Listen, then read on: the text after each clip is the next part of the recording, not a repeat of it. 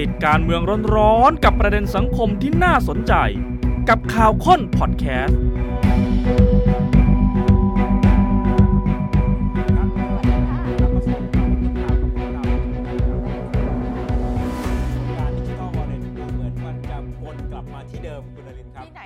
ฤตหรือไม่วิกฤต โอ้มันก็อยู่ตรงนี้เนี่ยแหเพละราะว่าคำตอบของคณะกรรมการกฤษฎีกาถ้าค่ะยึดจากคำที่ท่านนายกอธิบายเมื่อวาน คือกฤษฎีกาไม่ได้บอกว่าทำได้หรือทำไม่ได้อืมแต่ให้เป็นไปตามกฎหมาย ใช่ ทีนี้เป็นไปตามกฎหมายเนี่ยมันก็จะต้องมาพิสูจน์ว่ามันวิกฤตหรือไม่ ซึ่งกฤษฎีกาบอกว่า ไม่ใช่หน้าที่ของหน่วยงานอย่างกฤษฎีกาเป็นนักกฎหมาย ก็เขาไม่ใช่นักเศรษฐศาสตร์เขาจะมาบอกได้ยังไง ก็ต้องเป็นภาระของหน่วยงานค่ะที่เกี่ยวข้อง ไม่ว่าใช่จะเป็นกระทรวงการคลังสภาพัฒนาสังคมและเศรษฐกิจแห่งชาติ หรือแบงก์ชาติอืมที่อาจจะต้องหารือกันในที่ค่ะประชุมคณะกรรมการดิจิทัลวอลเล็ตถูกไหมครับค่ะมันก็เลยมาเป็นจุดที่จะพลิกไปพลิกมาว่าตกลงโครงการนี้จะเดินหน้าหรือไม่บางคน เช่น สว.สมชายบอกยังไงแล้ว ไม่ได้เดินหน้าแน่ๆฟันธงไว้แบบนี้อืมแต่เมื่อวานนายกยังบอกว่ายังเป็นไปตามไทม์ไลน์เดิมใช่ไหมและพูดถึงวิกฤตเนี่ยก็ตีความหลากหลายอีก คุณภูมิธรรมบอกไปถามชาวบ้านเดินตามตลาดอื้อหือว่าเขารู้สึกยังไง วิกฤตไหมในมุมของชาวบ้าน ถ้าชาวบ้านแล้วต้องถามกี่คนน่ะต้องถามให้ครบ 70 ล้านก็คนนิเลยยามไหมไม่ตรงกันอะอีกใช่ไหมใช่หรือบางคนบอก ไม่ได้จะไปนิยามเอาเองไม่ได้ต้องอ่าอ้างอิงกับหลักสากล หลักสากลก็จะมีระบุเอาไว้ว่าวิกฤตเป็นแบบไหนบ้าง1ครับ2 3 4 ธนาคารโลกเขาก็มีอืมกฎเกณฑ์เอาไว้เหมือนกัน เดี๋ยวจะเปิดให้เห็นว่าค่ะตกลงสถานการณ์เศรษฐกิจของประเทศไทยมันเข้าเกณฑ์วิกฤตตามมุมของที่ธนาคารโลกเขากำหนดเอาไว้หรือเปล่า แต่ท้ายที่สุดแล้วถ้าสากลวิกฤตแบบนี้ครับแต่ไทยวิกฤตอีกแบบหนึ่งเราจะตีความว่ามันวิกฤตก็ได้เหมือนกันทำให้นะเดินหน้า กู้เงิน 5 0 0แสนอ่าล้านบาทได้หรือไม่ เพราะว่าสุดท้ายดาบอยู่ในมือของอ่ารัฐบาลใช่ไหมคะว่าเดินหน้าแล้วสุดท้ายปลายทางคือได้หรือไม่ได้ครับได้แค่ไหนเนี่ยเรื่องราวมันก็อ่าวนเวียนกันอยู่แถวนี้จนค่ะกว่าวันที่คณะรัฐมนตรี จริง ๆ มันต้องเริ่มจากคณะกรรมการดิจิทัลวอลเล็ตก่อนใช่ประชุมค่ะกันอีกรอบหนึ่งแล้วก็ดูว่าจะเดินหน้าต่อหรือไม่นะครับทั้งหมดนี้เดี๋ยวไล่เรียงกันรวมถึงที่นายกรัฐมนตรีวันนี้ นัดพบกับผู้ว่าการธนาคารแห่งประเทศไทย หลายๆ คนก็จับตามองถึงความสัมพันธ์ แล้วเส้นแบ่งมันก็อาจจะบางๆนะ ในมุมมองอืมในทางการเมืองเป็นการหารือการปรับความเข้าใจกันหรือ คุณสิริกัญญาออกมาเตือนบอกให้ระวัง จะอืมกลายเป็นการแทรกแซงมันจะกระทบกับ credit rating ของประเทศได้เหมือนกันค่ะแต่ว่าหลังจากหารือกันราวๆหนึ่งชั่วโมง ตอนบ่ายโมงวันนี้ หลังจากนั้นประมาณสักบ่ายสองนายกรัฐมนตรีออกมาพูดกับผู้สื่อข่าวว่าที่คุยกับท่านผู้ว่าแบงค์ชาติผู้ว่าเศรษฐพุฒิเนี่ยคุยอะไรกันบ้างนะครับท่านบอกว่าคุยกันหลายเรื่อง ไม่ว่าจะดิจิตอลวอลเล็ตเรื่องดอกเบี้ย เรื่องความเดือดร้อนของประชาชนที่มีต่อเรื่องของปัญหาหนี้สิน นายกบอกว่าผู้ว่าเองก็บอกว่าท่านก็ทำอะไรอยู่บ้าง เช่น การแก้ปัญหาหนี้สินระยะยาว แล้วก็พยายามจะนัดกันครั้งถัดไป ท่านบอกว่าเดี๋ยวให้ไปเจอกันที่แบงค์ชาติที่บางขุนพรม ท่านก็พร้อมที่จะไปคุยกับผู้ว่านะนะครับนี่คือหัวข้อกว้างๆที่คุยกัน ผู้สื่อข่าวก็ถาม เรื่องดอกเบี้ยมีสัญญาณจากผู้ว่าแบงค์ชาติหรือไม่ นายกรีบ ตอบเลยว่าตนไม่ได้มีอำนาจเข้าไปก้าวไก่ท่านนะ เพราะว่าแบงค์ชาติก็ถือว่าเป็นองค์กรอิสระ นายกย้ำว่าไม่ได้ไปสั่ง หรืออะไรทั้งนั้นอลองฟังนายกดูครับ ไม่ว่าจะเป็นเรื่องของดิจิตอลวอลเล็ตซึ่งเราก็บอกว่าเดี๋ยวเราไปคุยกันในที่ประชุมดีกว่า มันเป็นที่ที่เปิดเปิดเผยไม่ต้องมีการล็อบบี้กันพูดคุยกันได้อย่างเต็มที่เรื่องของอดอกเบี้ยก็มีการพูดคุยกันผลดีผลเสียอะไรมันก็ผมก็พยายามจะบอกถึงสถานการณ์ ตลาดปัจจุบันว่าเป็นยังไงบ้าง ไม่ว่าเป็นเรื่องของอภาคธุรกิจต่างๆ เรื่องความเดือดร้อนของพี่น้องประชาชนทางด้านภาคทางทางด้านทางด้านหนี้สิน ท่านเองท่านก็บอกบอกว่าท่านทำอะไรอยู่บ้างนะครับว่าอย่างเช่นเรื่องแก้แก้ไขปัญหาหนี้สินระยะยาวนะครับเรื่องมีการแก้ไขหนี้สินท่านก็ทำอยู่นะครับผมก็บอกว่าเออเรื่องเหล่านี้ถ้าเกิดเออเวลาเรามากินกาแฟทุกที่ฝากท่านนัดมาหรือให้ผมไปที่ ที่แบงค์ชาติที่บางขุนพรมก็ได้ เราจะได้พูดคุยกัน เพราะว่าบางหน่วยงานมันก็ต้องการหน่วยงานอื่นด้วย อย่างเช่นสหกรณ์ก็ต้องการกระทรวงเกษตรด้วยเหมือนกัน ก็จะได้มีการพูดคุยกันได้อย่างต่อเนื่อง ผมไม่มีผมไม่มีอำนาจในการไปก้าวไก่ท่านนะครับแล้วเองท่านเองท่านก็เป็นองค์กรที่ที่มีความที่เป็นเป็นพี่พี่ผู้มวลสละเราพูดได้เหตุด้วยผลครับนะครับ ก็ไม่ได้ไม่ได้ไปสั่งหรือไม่ได้ไปผมเพียงอธิบายเหตุผลให้ฟังท่านอธิบายเหตุผลในเรื่องของสภาพเศรษฐกิจโดยรวมนะครับในแง่ของเหตุการณ์ต่างประเทศ นะครับสถานการณ์ของเงินเฟ้อทั้งหมดก็เป็นการพูดคุยกันครับท่านย้ำตรงนี้เลยนะ ไม่ได้มีอำนาจไปสั่งอะไรทั้งนั้น ถามเรื่องเงินเฟ้อติดลบล่ะผู้ว่าแบงค์ชาติว่าอย่างไร นายกบอกเอาเรื่องนี้เดี๋ยวให้แบงค์ชาติเขาแถลงเองดีกว่า อยากจะให้เกียรติท่าน ก็พูดคุยกันเป็นหัวข้อใหญ่ ๆ มากกว่า แล้วสรุปแล้วเนี่ยมีแนวโน้มที่ดีเรื่องดอกเบี้ยหรือไม่ท่านนายกบอกว่าคิดว่ามีแนวโน้มที่ดีอยู่ที่ใครมองอย่างไรอะไรคือ แนวโน้มที่ดี แนวโน้มที่ดีคือต้องมาพูดคุย ต้องมาแลกเปลี่ยนกันนะครับทีนี้มันมีมุมหนึ่งที่ทำให้เงินเฟ้อติดลบเนี่ยก็อาจจะย้อนกลับไปดูเรื่องที่รัฐบาลไป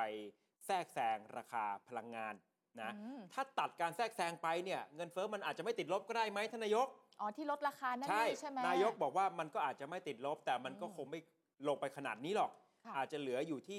0.1 ถึง 0.2 แต่เอาเป็นว่าเรื่องเงินเฟ้อเรื่องดอกเบี้ย อยากจะให้ทาง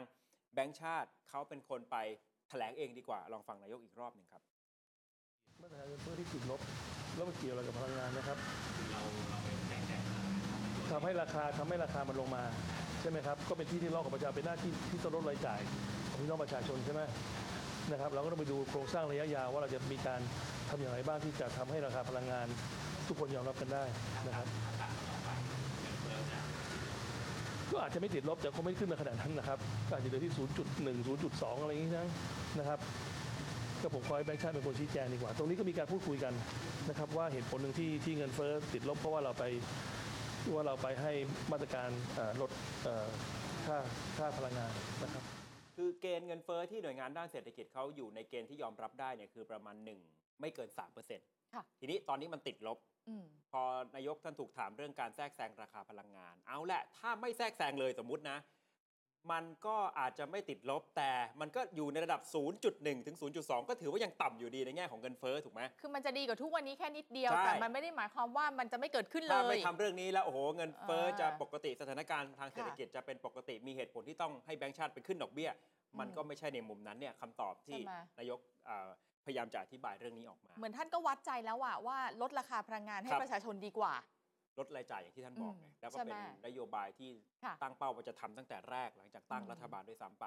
ส่วนดิจิตอลวอลเล็ตนะคะคุณผู้ชมเราต่อกันนะยังมีข้อมูลอีกเยอะเลยนะคะ หลังจากที่วนกลับมาสู่คำถามที่ว่าทุกอย่างต้องเป็นไปเป็นตามเงื่อนไขของกฎหมายใช่ไหมคะแล้วเราวิกฤตกันหรือยังไม่ว่าจะเวทีไหนหลังจากนี้ที่มีตัวแทนของหน่วยงานเกี่ยวข้องกับการเงินการคลังเข้าประชุม ก็จะมีคำถามเหล่านี้ผุดออกมาค่ะ ฝ่ายค้านอย่างคุณสิริกัญญาถามเปรี้ยงเลยนะ วิกฤตคืออะไรครับวิกฤตแบบไหนถึงเรียกว่าวิกฤตนะคะ วันนี้มีการประชุมของคณะกรรมาธิการงบประมาณรายจ่ายปี 67 ค่ะ ก็จะมีผู้แทนจากกระทรวงการคลังเข้ามา สำนักงานพัฒนาการเศรษฐกิจและสังคมแห่งชาติเข้ามา ธนาคารแห่งประเทศไทยเข้ามา สำนักงบประมาณมาให้ข้อมูลกัน คุณภูมิธรรมนั่งเป็นประธานนี่ประชุมครั้งที่ 2 แล้วนะคะ ช่วงแรกมีเดือดเล็กๆเพ ราะว่าฝั่งของคุณวรวัตรกับคุณวิสารจากเพื่อไทยนะคะ สสเพื่อไทยเขามีความไม่พอใจเกิดขึ้น ว่าทำไมคุณเศรษฐพุทธผู้ว่าแบงค์ชาติถึงไม่มานะคะฝั่งผู้แทนของผู้ว่าแบงค์ชาติก็บอกว่าคุณเศรษฐพุทธเนี่ยมีภารกิจเร่งด่วน แต่ยืนยันว่าผมที่เป็นตัวแทนเนี่ยมาชี้แจงอย่างเป็นทางการไม่ต้องห่วงเลย ตัวผู้ว่าไม่อยู่ไม่เป็นไรนะคะ หลังจากนั้นอะเขาก็คุยกันกรรมธิการในสัดส่วนของเพื่อไทยหลายคนนะคะ ปรากฏว่าท้วงติงการทำงานของแบงค์ชาติหลายเรื่อง โดยเฉพาะเรื่องของการปล่อยให้เกิดช่องว่างระหว่างดอกเบี้ยเงินกู้กับดอกเบี้ยเงินฝากมันห่างกันจังเลย ก็คือประเด็นที่เราถกกันอยู่ทุกวันนี้แหละสุดท้ายมันสร้างภาระให้กับประชาชนใช่ไหม ถึงแม้ว่าแบงก์ชาติเนี่ยทำหน้าที่ดูแลธนาคารพาณิชย์ ให้สถานะของธนาคารมีความมั่นคง แต่อีกด้านอยากจะให้คิดถึงความเดือดร้อนของพี่น้องประชาชนบ้าง อันนี้คือคำถามที่ส่งตรงไปถึงแบงก์ชาติอืมอีกหนึ่งคนที่น่าสนใจคุณสิริกัญญาจากก้าวไกลคุณไหมเนี่ยแหละค่ะ คุณไหมบอกว่าขอถามหน่อยคำว่าวิกฤตเศรษฐกิจ ต้องนิยามว่ายังไง แล้วมันต้องมีปัจจัยอะไรบ้าง ยิงคำถามไปปุ๊บตัวแทนของแบงก์ชาติชี้แจงเลยค่ะ ชี้แจงอันดับแรกก่อนนะ ชี้แจงเรื่องแรกที่ฝั่งเพื่อไทยถามก่อนว่า ความเดือดร้อนของประชาชนจากการปรับตัวสูงขึ้นของดอกเบี้ยเนี่ย กนง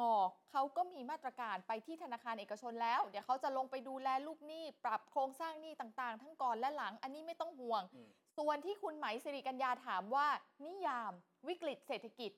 พิจารณายังไง อันนี้คุณผู้ชมลองฟังนะคะ มันเข้ากับภาวะที่เราเป็นทุกวันนี้หรือเปล่า ตัวแทนแบงก์ชาติบอกว่า จะต้องพิจารณาข้อมูลรอบด้านและหลายปัจจัย เช่น สถาบันการเงินที่มีหนี้ไม่ก่อให้เกิดรายได้จำนวนมาก จนกระทบต่อสถานะธนาคาร การเกิดภาวะเงินเฟอ้อที่สูงขึ้นอย่างรวดเร็ว และเป็นเวลานาน หรือแม้แต่การเกิดวิกฤตจากสถานการณ์ไม่คาดคิด ถ้ายกตัวอย่างง่ายๆ ก็อย่างเช่นโควิด -19 เหล่านี้ละค่ะ ถึงจะเรียกว่าวิกฤตนะคะ หรือแม้แต่ปัญหาอุทกภัย ที่เคยทำให้การเจริญเติบโตของเศรษฐกิจติดลบ สุดท้ายก็แก้ปัญหาด้วยการออกพรกรในช่วงเวลาขณะนั้น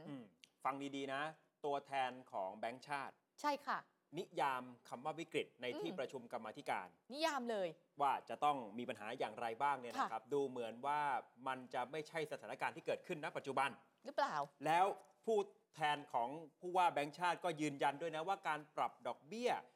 ในปัจจุบันเนี่ยกนงมองว่ามีความเหมาะสมกับศักยภาพเศรษฐกิจของประเทศแล้วตัวเลขสอดเนี้ยคล้ดีองแล้กับวการเจริญเติบโตทางเศรษฐกิจแล้ว ในขณะอ๋อ ที่ทั้งนายก ทั้งที่อ่าปรึกษานายกรัฐมนตรีค่ะอย่างคุณกิติรัตน์ต่างก็เห็นด้วย หรือแม้แต่เนี่ยในกรรมาธิการของสัดส่วนอืมของพรรคเพื่อไทยเนี่ยมองว่าต้องลดดอกเบี้ย ใช่ เพื่อลดปัญหาค่ะให้กับประชาชนถูกไหมอืมแต่ผู้แทนของผู้ว่าแบงค์ค่ะชาติบอกว่ามันเหมาะสมแล้วนะครับอะลองฟังจากในที่ประชุมที่ประชุมกรรเนมาอะธิการเหรอครับค่ะอะลองฟังดูครับ วิกฤตไม่วิกฤตก็ก็ต้องไปช่วยกันตอบนะครับเพราะไม่งั้นก็จะกลายเป็นการเถียงกันระหว่างพรรคการเมือง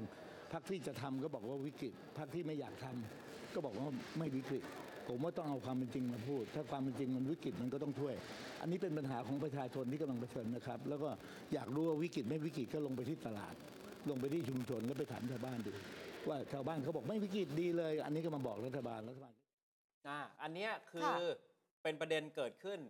ที่สัมภาษณ์คุณภูมิธรรมว่าวิกฤตหรือไม่วิกฤตก็มาถามคุณเพราะภูเมื่อมิธรสัรกมครู่ต่อ ก็เถียงกันในกรรมาธิการแล้วใช่ไหมพอมาถามคุณภูมิธรรมวิกฤตค่ะหรือไม่วิกฤตคุณภูมิธรรมก็เลยบอกว่าไปถามชาวบ้าน เดี๋ยวคุณอืม ก็จะได้รู้เอาในเชิงของความรู้สึก ไม่ต้องไปเน้นเรื่องตัวเลขหรอก ค่ะ จะได้คำตอบกลับมาว่ามันวิกฤตอย่างไรเนี่ยอืมคือในมุมรัฐบาลก็ให้เน้นความเดือดร้อนของพี่น้องค่ะ ประชาชนเป็นหลัก ส่วนคุณสิริกัญญาก็ยังมีปัญหากับคำว่าวิกฤตยังตีความแตกต่างกัน คือคุณสิริกัญญาเนี่ยต้องมองว่าประเด็นเนี้ยคือ keyword ของเรื่องราวดิจิ t a ลวอลเล็ตทั้งหมดแน่ ๆ เลยนะคะ คุณสิริกัญญาบอกว่าต้องถามให้รู้ว่าสุดท้ายแล้วนะคำนิยามของวิกฤตเศรษฐกิจเนี่ยมันจะมีตัวชี้วัดยังไงล่ะ เพื่อให้ยอมรับได้ตรงกันอ่าใช่ไหมล่ะ ควรจะต้องอ้างอิงกับหลักสากลไหม ตามหน้าตาของวิกฤตเศรษฐกิจทั่วโลก เขาใช้ตัวชี้วัดอะไรบ้าง แล้วไทยจะเป็นไปตามตัวชี้วัดพวกนั้นไหม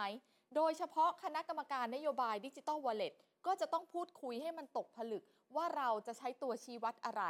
ส่วนตัวของคุณสิริกัญญาใช้คำนี้นะคะ ใช้คำว่าคิดว่าคงไม่ได้เป็นไปตามนิยามที่เป็นสากลตามปกติสักเท่าไหร่อืมสำหรับไทยเอง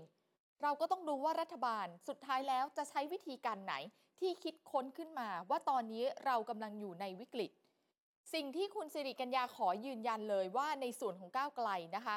บอกว่าไม่มีความคิดจะยื่นให้สารรัฐธรรมนูญตีความร่างพรบกู้เงิน เพราะว่าหน่วยงานที่มีหน้าที่กำกับดูแลให้เป็นไปตามวินัยการเงินการคลัง ก็คงจะพิจารณาได้ว่าควรทำหรือว่าไม่ควรทำเสียดายแค่กฤษฎีกาไม่ได้ตีความตรงๆเฉยๆว่ามันทำได้หรือมันทำไม่ได้ เพราะว่าเราเสียเวลามาแล้วหนึ่งเดือนนะคะ ส่วนที่บอกว่าถ้ามันวิกฤตขนาดนั้นไม่ออกเป็นพรกไปเลยล่ะ คุณสิริกัญญาบอกว่าการที่รัฐบาลเลือกทางที่มันไม่ได้เร่งด่วน ก็คือการออกเป็นพรบแปลว่าอะถ้าเป็นวิกฤตเร่งด่วนจริง อาจจะไม่ทันก็ได้นะ ถ้ามันเกิดข้อติดขัดล่ะ อย่างเช่นวุฒิสภาไม่เห็นด้วยทำไง มันก็เลยแอบย้อนแย้งกันอยู่ นโยบายดิจิตอลวอลเล็ตถ้าย้อนไปตั้งแต่วันเปิดตัวนะคะ มันคือเมษายนปีที่แล้วอะ่ะ นี่คือรอมาปีนึงแล้วนะ ลองฟังเสียงดูค่ะ คำนึงถึงปัญหาใช่ไหมคะ ซึ่งเวลาที่มันเกิดวิกฤตเศรษฐกิจเนี่ยเราต้องการการแก้ไขแบบเร่งด่วนนะคะ แต่ว่าในกรณีนี้เนี่ยกลับไม่ได้เป็นกรณีที่เร่งด่วนขนาดนั้น ก็คือสามารถที่จะเเว้นระยะได้ในในระยะเวลาค่อนข้างนาน แล้วพอทำเป็นพรบเนี่ยมันก็ต้องเอเข้าสภาวาระที่ 1 ตั้งกรรมธิการ วาระ2 3 ผ่านสวอะไรต่างๆเนี่ยถ้าวิกฤตนี้มันมันมีความจำเป็นเร่งด่วนจริงเนี่ยมันก็อาจจะไม่ทันการก็ได้ หรือถ้าเกิดมันเกิดเกิดปัญข้อปัญญหาติดขัด สวไม่ลงสวไม่เห็นด้วยนะคะแล้วต้องตีกลับมาที่สภาอีกรอบหนึ่งเนี่ยไทม์ไลน์ที่เคยตั้งไว้ว่าจะเริ่มในเดือนพฤษภาคมก็อาจจะเป็นไปไม่ได้เช่นเดียวกัน มองว่ามันดูย้อนแย้งไหมคะกับกับการที่บอกว่าเป็นวิกฤตเศรษฐกิจ แน่นอนค่ะ มันก็มีความย้อนแย้งกันอยู่นะคะ แต่ว่ามันก็ต้องเริ่มจากที่ตอนนิยามวิกฤตแล้ววิกฤตของรัฐบาลก็อาจจะไม่ได้เหมือนวิกฤตทั่ว ๆ ไป ที่สามารถที่จะรอได้ เพราะว่านโยบายนี้เนี่ยมันก็ถูกใช้ตั้งแต่ตอนหาเสียง เริ่มออกมาตอนแรกเลยก็ประมาณประมาณเดือนเมษายน2566ถูกไหมคะ แล้วเราก็เลยยังรอกันได้มา 1 ปี ก็เลยไม่รู้ว่าวิกฤตเนี่ยมันเกิดขึ้นตอนไหนกันแน่ แล้วเราต้องแก้ไขวิกฤตกันตอนไหนกันแน่ มือนจะมีคำถามทิ้งท้ายว่าอ้าวถ้ารอมาปีหนึ่งตั้งแต่ประกาศนโยบายครับแล้วสรุปวิกฤตนี้มันเกิดขึ้นตั้งแต่ตอนไหนเหรอถามคล้ายๆกี่โมงที่เขากี่โมงเป็นคำฮิตติดปากกันอยู่ตอนนี้ใช่ไหมคือจุดประเด็นเริ่คุณมต้นประเด็นคุณสิริกัญญาจะคล้ายกับประเด็นของคุณออ่าภิสิทธิ์เมื่อวานค่ะแม้ว่าพระราชบัญญัติวินัยการเงินการคลังไม่ได้บอก ว่าคุณจะต้องออกเป็นพระราชบัญญัติหรือเป็นพระราชกำหนดอ่าใช่ภายใต้อำนาจของคณะรัฐมนตรี คือค่ะพรบที่ต้องผ่านสภา แต่ว่าก็ถ้ามันด่วนใช่ไหม และในอดีตที่เคยออกมาสำเร็จเนี่ยก็เป็นพระราชกำหนดทั้งสิ้นคุณอภิสิทธิ์พูดเอาไว้ คือถ้ามันด่วนเมื่ก็อวานต้องรีบนี้รีบใช่ก็ต้องพระราชกำหนดเอ่อเลขาธิการคณะกรรมการกฤษค่ะฎีกาก็บอกว่ามาตรา 53 ที่ให้ตราเป็นกฎหมายเพื่อกู้เงินเนี่ยมันจะเป็นพระราชบัญญัติจะเป็นพระราชกำหนดก็ได้ ก็กฎหมายเขาไม่ได้บอกอืมว่าจะต้องออกในรูปแบบไหน แต่ถ้าใช้วิธีอย่างการทำพระราชบัญญัติมันต้องผ่านสามวาระสสใช่ส่งไปสว ขั้นตอนมันเยอะเอาแหละมันอาจจะอืมทำสามวาระรวดก็ได้ แต่ถ้าถึงเวลาแล้วมันมีปัญหาเนี่ยมันจะถูกตั้งคำถามหรือไม่ว่ามันวิกฤตจริงหรือไม่ สมมุติเนาะไปถึงเนาะขั้นศาลรัฐธรรมนูญอืมถ้าศาลถามว่าถ้ามันวิกฤตทำไมไม่ออกเป็นพระราชกำหนด จะตอบยังไงอ่าอ่าอาจใช่ไหมจะมีคำอธิบายรัฐบาลบอกว่าก็ให้ผ่านสภาอ่าจะได้เอ่อเป็นผู้แทนของประชาชนในแง่ของการมีส่วนร่วมโปร่งใสนะไม่ได้ใช้อำนาจของรัฐบาล แต่เราต้องเร่งไม่ใช่เหรอ ก็นี่ไงมันก็วัดกันว่าในข้อกฎหมายจะต่อสู้กันอย่างไร ถ้าหากว่ามันมีอืมปัญหาในอนาคต คุณสิริกัญญาเตือนอีกเรื่องหนึ่งใช่ไหม เรื่องที่ผู้ว่าแบงค์ชาติพบกับนายกรัฐมนตรี ใช่ค่ะ ในกรณีนี้นะคะเป็นการตั้งข้อสังเกตของคุณสิริกัญญาบอกว่าอ้าวนายกมาเจอผู้ว่าแบงค์ชาติใช่ไหมต้องยืนยันในหลักการของความเป็นอิสระของธนาคารกลางนะคะ ที่ทุกประเทศจำเป็นต้องเดินตามหลักการนี้ เพราะว่าไม่ได้กระทบแต่นโยบายทางการเงิน แต่รวมถึง credit rating คือมีผลการศึกษาชี้ว่าถ้ามีการแทรกแซงจากฝ่ายบริหารไปที่ธนาคารกลาง ก็มีโอกาสที่ credit rating จะปรับลดลง เพราะจะคาดการณ์ว่าจะมีการแทรกแซงเพื่อให้ลดดอกเบี้ยไหมซึ่งมันเป็นวิวาทะที่เคยเกิดขึ้นในหลายประเทศทั่วโลก ก็เลยเป็นห่วงไง ก็เลยต้องขอให้นายกเนี่ยทำเรื่องนี้ด้วยความระมัดระวัง เพราะว่าตามปกติจะไม่มีการแทรกแซงระหว่างฝ่ายบริหารและธนาคารกลาง ครับ คือบางทีแค่เห็นนายกกับ ผู้ว่าแบงค์ชาตินั่งคุยกันเนี่ย แค่ภาพมันที่ออกเกิดแรงมาสั่นนะสะเทือนอ่าในแวดวงธุรกิจแล้ว คุณค่ะสิริกัญญาก็เลยเตือนในแง่นี้อืมแต่นายกท่านก็ย้ำใช่ไหมเรื่องดอกบงดอกเบี้ยเนี่ยอืมเป็นอำนาจของผู้ว่าแบงค์ชาติท่านใช่ไม่ได้ค่ะไปสั่งอะไร เป็นการแลกเปลี่ยนความคิดเห็นกันมากอืมกว่า ทีนี้เถียงกันใช่ไหมวิกฤต มันนิยามกันแบบไหนเถียงค่ะเราจะนิยามตามหลักสากล หรือจะนิยามแบบไทยๆคิดถึงตัวเลขของไทยอย่างเดียวเท่านั้น หรือจะถามชาวบ้านอะ ทีนี้ลองดูว่าชาวบ้านเขาอ้างอิงจากเกณฑ์อะไร ถ้าอืมหากว่าดูกฎเกณฑ์ของธนาคารโลกนะครับท่านรองศาสตราจารย์ ดรมนตรี โสคติยานุรักษ์ผู้อำนวยการหลักสูตรวิทยาการจัดการสำหรับนักบริหารระดับสูงจากนิด้าอาจารย์ช่วยเรานิยามแจกแจงอืมเอ่อเกณฑ์ของธนาคารโลก 7 ข้อ ถ้าแบบนี้ถึงจะวิกฤต แล้วอาจารย์ค่ะก็ช่วยเปรียบเทียบกับสถานการณ์โอ้ของไทยด้วยนะครับว่ามันเข้าเกณฑ์แต่ละข้อหรือไม่ อันนี้คือชาวโลกใช่ไหมใช่คะอย่างแรกนะชาวโลกเกณฑ์ของเจ็ธดนาคารข้อโลกนะครับเกิดวิกฤตสถาบันการเงิน ก็คือเกิดเหตุการณ์แบงก์ล้มต่อเนื่องกันเหมือนกับที่เคยเกิดขึ้นตอนปี 2540 จนกลายเป็นวิกฤตต้มยำกุ้ง สถาบันการเงินล้มจำนวนมาก ซึ่งสถาบันการเงินนั้นเป็นเสมือนเส้นเลือดใหญ่ที่สูบฉีดเลือดไปเลี้ยงร่างกาย เมื่อสถาบันการลมการเงินล้ม จึงกระทบกับภาคส่วนต่างๆ เกิดเป็นวิกฤต ย้อนกลับมาดูนี่สนึกถานภาพการอณ์อกปัจจุบันโอ้ตอนนั้นนะไม่ตต้ออนงนั้ตนอบคือแบบพังเลยนะ ไม่ต้องตอบว่าตอนนี้เป็นอย่างไร ตอบแค่ตอนนั้นได้ใช่ไหมแต่คะแต่ตอนนี้วิกฤตสถาบันการเงินเกิดขึ้นหรือไม่ดูจากกำไรตลอดปี 2566 เป็นยังไง 2 0 0แสนกว่าล้าน ไม่เป็นไร นี่คือสถาบันการเงิน นี่คือแค่ข้อหนึ่งนะ หลักสากลที่ 2 ทุนสำรองระหว่างประเทศต่ำกว่าเกณฑ์ที่กำหนด ปัจจุบันเนี่ยค่าของแบงก์ธนาคารโลกเนี่ยนะครับเขากำหนดให้ทุนสำรองระหว่างประเทศต้องมีไม่น้อยกว่า 4.5 เท่า ของมูลค่านำเข้าต่อเดือน ซึ่งแต่ละประเทศเขาก็จะเก็บทุนสำรองในรูปแบบสินทรัพย์มั่นคง เช่น ถือเงินสกุลดอลลาร์สหรัฐนะสถานการณ์ที่ทุนสำรองระหว่างประเทศต่ำกว่ากำหนด หรือถึงขั้นติดลบเนี่ยก็เคยเกิดขึ้นกับประเทศไทย ในวิกฤตต้มยำกุ้งปี 2540 เหมือนกัน แต่ปัจจุบันทุนสำรองระหว่างประเทศของไทย ติดอันดับที่ 11 ของโลก ถือว่ามีความมั่นคงมาก ซึ่งถ้ามองจากเรื่องของทุนสำรองก็ไม่เข้าขั้นวิกฤต 3 คือวิกฤตเงินเฟ้อ โดยระดับเงินเฟ้อที่ World Bank เขากำหนดว่าเป็นระดับที่วิกฤตคือ อยู่ในระดับที่มากกว่า 40%ต่อเดือน หรือในรอบ 1 ปีต้องเพิ่มขึ้นมากกว่า 5 เท่า หลายประเทศเคยเจอเงินเฟ้อในระดับที่เพิ่มเป็น พันหรือว่าเป็นหมื่นเปอร์เซ็นต์ต่อปี ถ้าอย่างนั้นน่ะวิกฤตแน่ๆ เงินเฟ้อแล้วอืมประเทศไทยนั้นเจอเงินเฟ้อตอนนี้แค่ 1.5%ถือว่ายังอยู่ในระดับปกติ 4. วิกฤตเศรษฐกิจที่มาจากค่าเงินอ่อนค่าอย่างรุนแรง ซึ่งอาจจะมาจากการโจมตีค่าเงินอย่างที่ไทยเคยเจอตอนปี 2540พ่อมดการเงินอย่างจอร์จโซรอสเนี่ยเข้ามาโจมตีค่าเงินบาททำให้ค่าเงินมันอ่อนค่า ผันผวนอย่างรุนแรง แต่ปัจจุบันค่าเงินบาทมีความผันผวนน้อยอยู่ที่ระดับ 6-7%นะครับแม้ว่าบางช่วงค่าเงินจะอ่อนค่าเร็วกว่าในภูมิภาค แต่เมื่อมีการไหลกลับมาของเงินทุนต่างชาติ เมื่อนั้นค่าเงินบาทมันก็แข็งค่าขึ้นมา มันไม่เหมือนกับปี 2540 ถัดมาข้อที่ 5 วิกฤตที่เกิดจากหนี้สาธารณะที่เพิ่มขึ้นมาก และรวดเร็วเกินไป ปัจจุบันหนี้สาธารณะของไทย 62%เทียบกับ GDP แม้ว่าภาระหนี้จะเยอะกว่าในอดีต แต่ว่าเราขยับเพดาน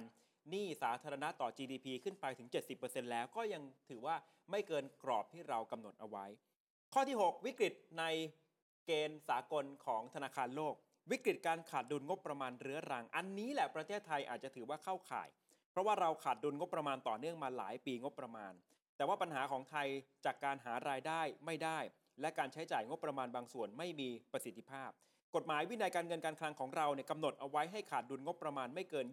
20%ของรายจ่ายงบประมาณประจำปี ซึ่งก็ยังถือว่าเป็นไปตามเกณฑ์ที่ World Bank เขากำหนดเอาไว้ เขาให้ขาดดุลงบประมาณได้ไม่เกิน 30%มของงบประมาณรายจ่าย คือเราทำงบขาดดุลมาต่อเนื่องก็จริง แต่ก็ไม่ถึง 30%ไม่ถึงเกณฑ์เกสาณฑ์กของล World Bank อ่านะครับ และข้อสุดท้ายหลักข้อที่ 7 คือภาวะเศรษฐกิจหดตัว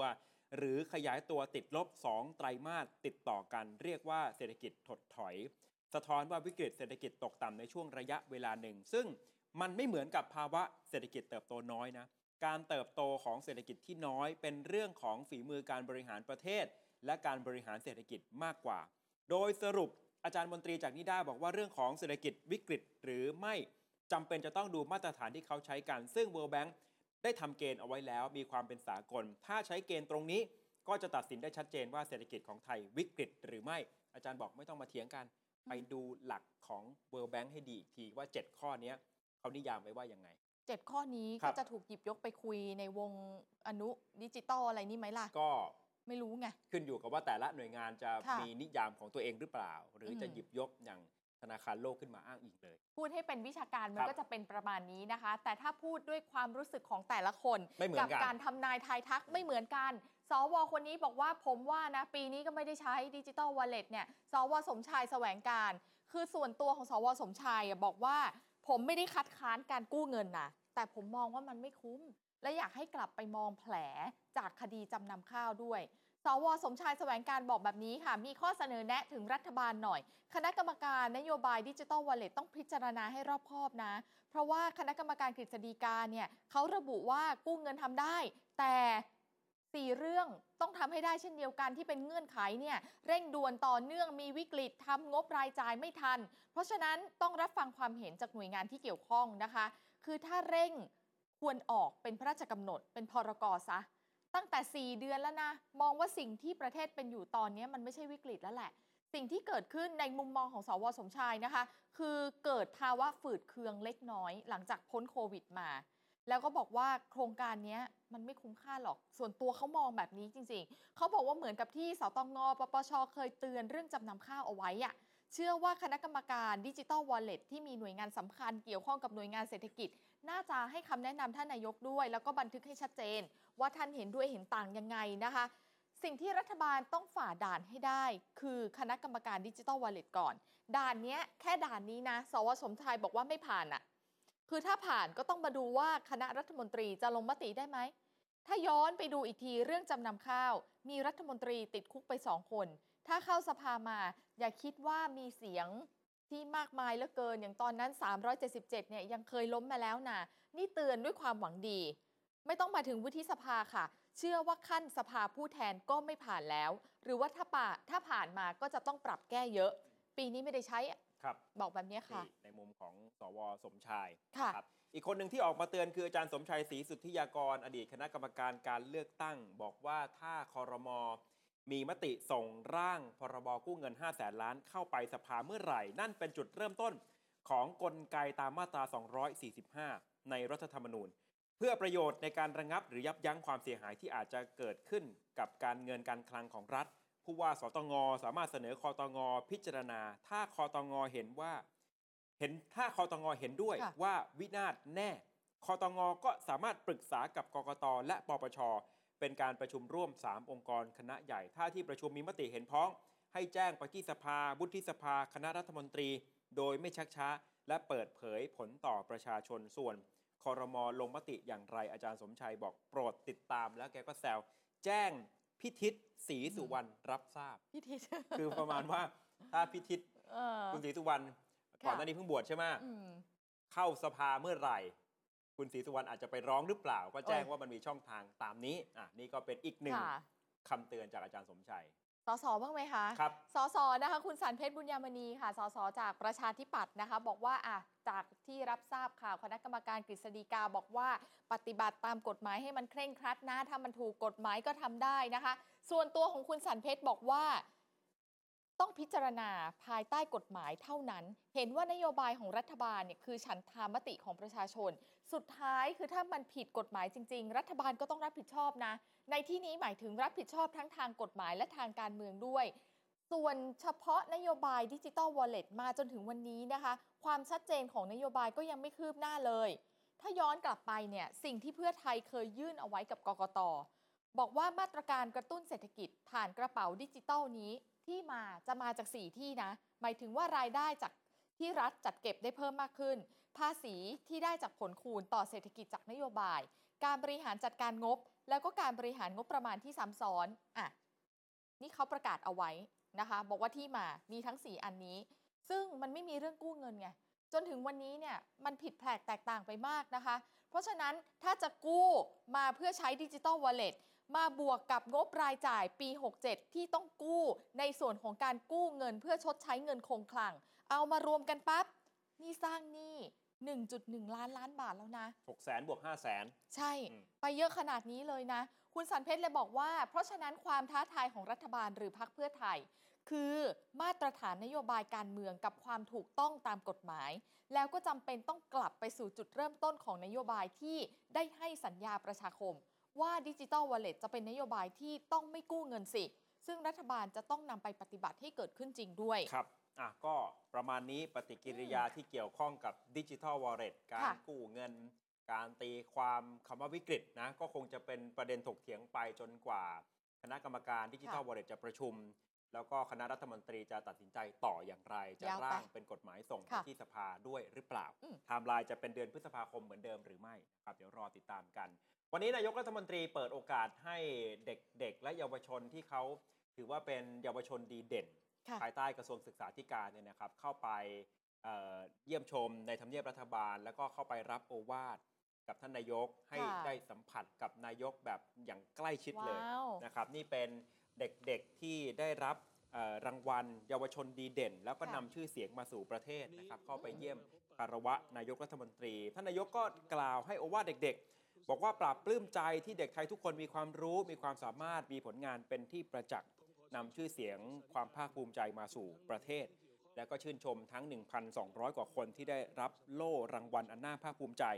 เป็นผลมาจากการที่ทุกคนขยันหมั่นเพียรใฝ่หาความรู้ต่อเนื่องดีเนฝึกอะฝนให้มีทักษะด้านต่างๆ จนเกิดความสำเร็จสร้างประโยชน์ให้กับตนเองสังคมและประเทศและท่านก็บอกว่าเป็นกำลังใจให้ทุกคนพัฒนาตนเองอย่างต่อเนื่องค่ะนะครับนี่ก็เป็นโอวาทที่นายกให้กับเด็กอ่าๆทีนี้เด็กและเยาวชนก็มีตัวแทนเอ้ยกล่าวขอบคุณ บอกว่าเออวันนี้รู้สึกเป็นเกียรติ ดีใจที่ได้รับเลือกให้เป็นเด็กและเยาวชนดีเด่นมาใกล้ชิดนายกรัฐมนตรีแบบนี้นะพอพิธีการบรรเสร็จปุ๊บท่านนายกก็ได้เดินทักทายเด็ก ๆ และเยาวชนรวมถึงผู้ปกครอง โอ้โห บรรยากาศคึกคัก กรี๊ดมีเด็กๆ เยาวชนค่ะกรี๊ดนายกรัฐมนตรีอ๋อขอถ่ายรูปเซลฟี่เป็นที่ระลึกเขินเลยอะนะนายแล้วกเขินแล้วมีบางคน ไปแซวท่านนายกว่าผมก็เชียร์ลิเวอร์พูลเหมือนท่านครับนั่นไงท่านเข้าแฟนทางเลยท่านแฟนลิเวอร์พูลแล้ววันนี้ผมสังเกตเห็นท่านใส่ถุงเท้าสีแดงอีกแล้วด้วยค่ะถุงเท้าสีแดงคือสัญลักษณ์ของอืมหงส์แดงลิเวอร์พูลพอท่านนายกเห็นน้องคนหนึ่งบอกผมเชียร์ลิเวอร์พูลเหมือนกันท่านก็เลยบอกโอ้ถ้าแบบนี้เอาไป 2 นิ้วเลยเชียร์ทีมเดียวกันอ่าถ้าลองดูบรรยากาศคึกคักระหว่างนายกรัฐมนตรีกับเด็กๆครับ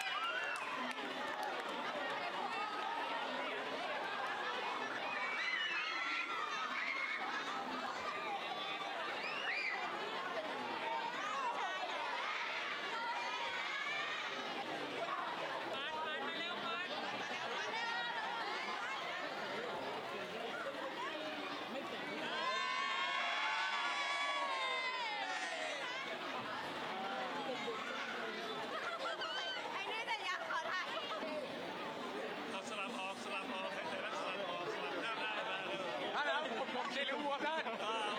ท่านครับผมผมเชียร์ลิเวอร์พูลอะท่านท่านครับลิเวอร์พูลผมเชียร์ลิเวอร์พูลครับลิเวอร์พูลครับ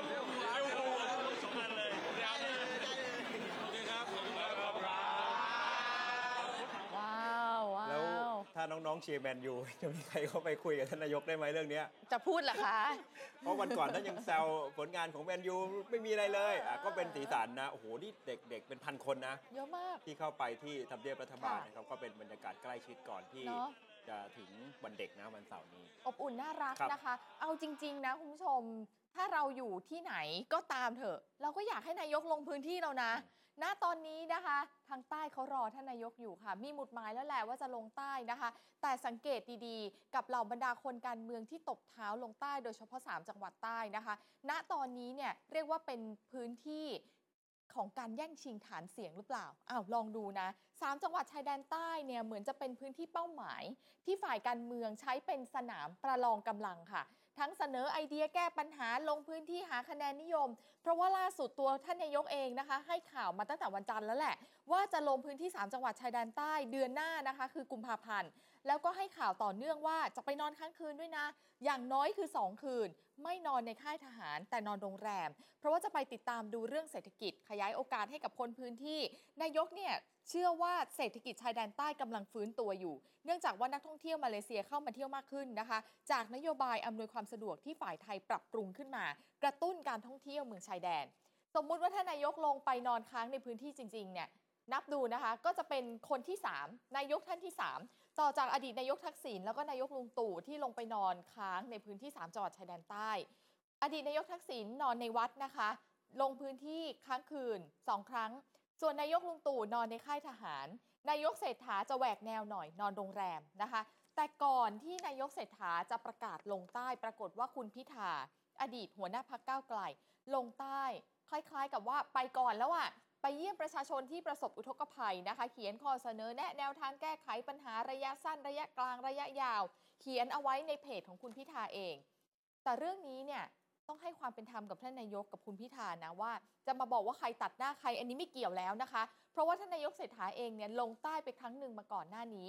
26 ธันวาคมช่วงปลายปีที่แล้ว ช่วงที่น้ำท่วมหนักๆอะค่ะ ไปที่อำเภอระแงะจังหวัดนราธิวาสแล้วการลงพื้นที่ชายแดนใต้รอบใหม่ของท่านนายกเศรษฐานะคะ อาจจะถือว่าเป็นการลงพื้นที่จริง ๆ แบบจริง ๆ จังๆ รอบแรก ไม่ใช่แค่ไปตรวจน้ำท่วม ไม่ใช่แค่ไปแจกของ คือได้รับความสนใจจากพี่น้องปลายด้ามขวานมากจริง ๆ ไปเช็คมาแล้ว ท่านนายกเนี่ยประกาศชัดไม่ได้ลงไปในมิติความมั่นคง แต่ลงไปเรื่องเศรษฐกิจการขยายโอกาสข่าวค้นคนข่าวของเรานะคะ เลยไปสอบถามพี่น้องในพื้นที่ค่ะ ปรากฏว่าแต่ละคนเนี่ยสนใจเรื่องเศรษฐกิจ ฝากข้อความถึงท่านนายกด้วยนะคะ ท่านนายกเนี่ยเราก็อยากจะได้นายกชื่อเศรษฐาประชาชนก็จะได้เป็นเศรษฐีลองสาวเสียงประชาชนดูค่ะ ก็อยากจะให้ท่านนายกเนี่ยช่วยเรื่องปากท้องของชาวบ้านนะครับเพราะว่าชาวบ้านตอนนี้ก็คือเกิดปัญหาในการเลี้ยงดูครอบครัวหาเช้ากินค่ำก็จะมีความลำบากมากเป็นพิเศษหลังจากที่ว่าโดนน้ำท่วมก็ ต้นไม้ในสวนก็เสียหาย ก็อยากจะให้ท่านนายกช่วยช่วยเหลือในส่วนตรงนี้ด้วยนะครับ ก็มาก็ดีนะมาเยี่ยมเยียนกันบ้างอย่าหายเงียบไปเลยดูตั้งแต่เลือกตั้งเห็นลงมาเลยแล้วลงมามั่งได้มาดูดูสาเออสาธารณสุขดิบกันบ้างว่าเออเป็นยังไงยังไงน้ำท่วมเป็นยังไง อะไรเป็นยังไงมั่งเศรษฐกิจเป็นยังไงบ้างอ่าอะไรไอ้มันนั้นแหละ ท่านนายกใส่ใจคนทำจังหวัดเรา จะจะฝากอะไรถึงนายกบ้างครับ เราฝากก็ฝากเรื่องความปลอดภัยของสามจังหวัดเรานี่แหละค่ะ หวังนายกให้ช่วยดูแลกับเศรษฐกิจ ของจังหวัดชายแดนภาคใต้นี่คือเน้นๆก็คือส่วนยางและพืชผลทางการเกษตร อะก็ดูสร้างความหวังให้กับพวกเขาพอสมควรนะครับ ค่ะนายกมากพูดในเลยตอนพิจารณาร่างพรบงบประมาณ บอกว่าจะทำให้เศรษฐกิจภาคใต้ 4 ปีนับจากค่ะนี้ดีขึ้นนะ แล้วท่านก็ใช่ เน้นการพัฒนามิติด้านเศรษฐกิจที่มันจะไปทำให้ความรุนแรงมันลดลง อีกคนหนึ่งที่ลงพื้นที่ช่วงนี้เช่นกัน คือพันตำรวจเอกทวีสอดส่องครับ รัฐมนตรีว่าการกระทรวงยุติธรรม และหัวหน้าพักประชาชาติ ซึ่ง ประชาชาติเนี่ยถือว่าเป็นแชมป์กว่าสสมากที่สุดใน3ค่ะจังหวัดชายแดนภาคใต้ พันตำรวจเอกทวีลงใต้ช่วงวันหยุดสุดสัปดาห์ที่ผ่านมา ไปที่บ้านของป้านิ่ม คุณประทุมนักทองที่บ้านโคกโกตำบลโต๊ะเดงอำเภอสุไหงปาดีจังหวัดนราธิวาสไปเยี่ยมอาการป้านิ่มวัย 55 ปี ป้านิ่มได้รับบาดเจ็บสาหัส เพราะว่าไปเหยียบเอากับกับระเบิด ต้องถูกตัดขาทั้งสองข้างนะครับ เรื่องราวสุดเลวร้ายไม่ต่างจากโศกนาฏกรรมครั้งใหญ่ในชีวิตของป้านิ่มเนี่ยเกิดขึ้นตั้งแต่ 15 สิงหาคม 2565 เช้าตรู่วันเกิดเหตุป้านิ่มเหยียบกับระเบิดที่คนร้ายนำไปวางดักเอาไว้ในสวนยางพารานำซ้ำหลังจากเกิดเหตุเนี่ยเจ้าหน้าที่นำกำลังเข้าไปช่วยเหลือและตรวจพื้นที่ คนร้ายซุ่มรออยู่กดระเบิดลูกที่ 2 เกิดระเบิดอย่างรุนแรง แรงระเบิดทำให้เจ้าหน้าที่ EOD เสียชีวิต 1 นาย และได้รับบาดเจ็บอีก 1 นาย จากนั้นป้านิ่มก็เข้ารับการรักษาตัวที่โรงพยาบาลสุไหงโกลกครับ ท่านทวีท่านเคยไปเยี่ยมให้กำลังใจเมื่อวันที่ 5 กันยายนปีเดียวกันเนี่ยนะครับ ซึ่งในวันนั้นพันตำรวจเอกทวียังเป็นสสฝ่ายค้าน และเป็นเลขาธิการพักประชาชาติทำให้ป้านิ่มและครอบครัวมีกำลังใจ และพันตำรวจเอกทวีรับปากไว้ตั้งแต่ปีที่แล้ว ว่าจะกลับมาเยี่ยมอีกครั้งหนึ่งโอ้ยผ่านมา 1 ปี 4 เดือนวันนี้พันตำรวจเอกทวี ตอนที่เป็นรัฐมนตรียุติธรรมไม่ลืมคำสัญญา กลับมาเยี่ยมป้านิ่มให้กำลังใจนะครับปัจจุบันป้านิ่มกลับไปอยู่กับครอบครัวที่บ้านโคกโกแล้ว แม้ว่าตนเองจะถูกตัดขาทั้งสองข้างเนี่ยครับต้องใช้ชีวิตบนรถเข็นแบบนี้ ไม่สามารถจะออกไปกรีดยางได้เหมือนเดิม แต่ว่าเธอก็ยังสู้ชีวิตนะพยายามทำทุกอย่างด้วยตัวเอง ไปซื้อกับข้าวทำกับข้าวล้างจานอาบน้ำทำกิจวัตรประจำวันต่างๆ แล้วก็ยังมีกำลังใจเต็มเปี่ยมทั้งจากครอบครัว และญาติพี่น้องรวมถึงท่านทวีตอนที่เป็นรัฐมนตรีแล้วก็ยังกลับมาโอ้ย เยี่ยมเยือนนะครับ ลองฟังความรู้สึกของป้านิ่มและท่านทวีครับ ที่ซึ่งอันนี้ก็คือปรับทำใหม่หมดเลยสามารถเออทำทำได้เพียงแต่ว่าถ้าจะล้างจานก็ เอามาถึงก็เสียบใช้ตัวนี้ใช้ปิดเปิดน้ำให้ทำตรงข้างๆไม่ทำอ่าใช้พิเศษ อะไรลงดัดให้ ต้อง เที่ยว ตัดที่จะทำเออปรับปรุงใหม่หมดเลย ที่ที่แก๊สที่อะไรก็คือปรับใหม่หมด มันสูง เมื่อก่อนมันสูงค่ะดัดให้เตี้ยเตี้ยลงทำให้พอว่าทำกับข้าวทำอะไรได้หมด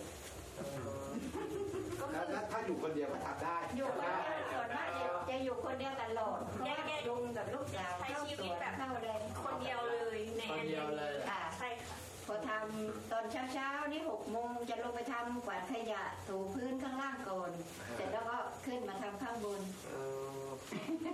ยังทำงานเหมือนเดิมเลยอืม ก็เล่ากิจวัตรประจำวันให้ท่านรัฐมนตรีรับทราบนะ ว่าถึงแม้สุดยอดเลยจะไม่มีขาทั้งสองข้าง แต่ก็ค่ะพยายามจะใช้ชีวิตคือ เรื่องเนี้ยมันอาจจะเป็นตัวอย่างสะท้อนว่าถ้าฝ่ายการเมืองไม่ว่าจะรัฐบาลหรือฝ่ายค้านนะลงไปมีแก้ปัญหาเป็นส่วนหนึ่งลงไปให้กำลังใจเป็นสำคัญกว่า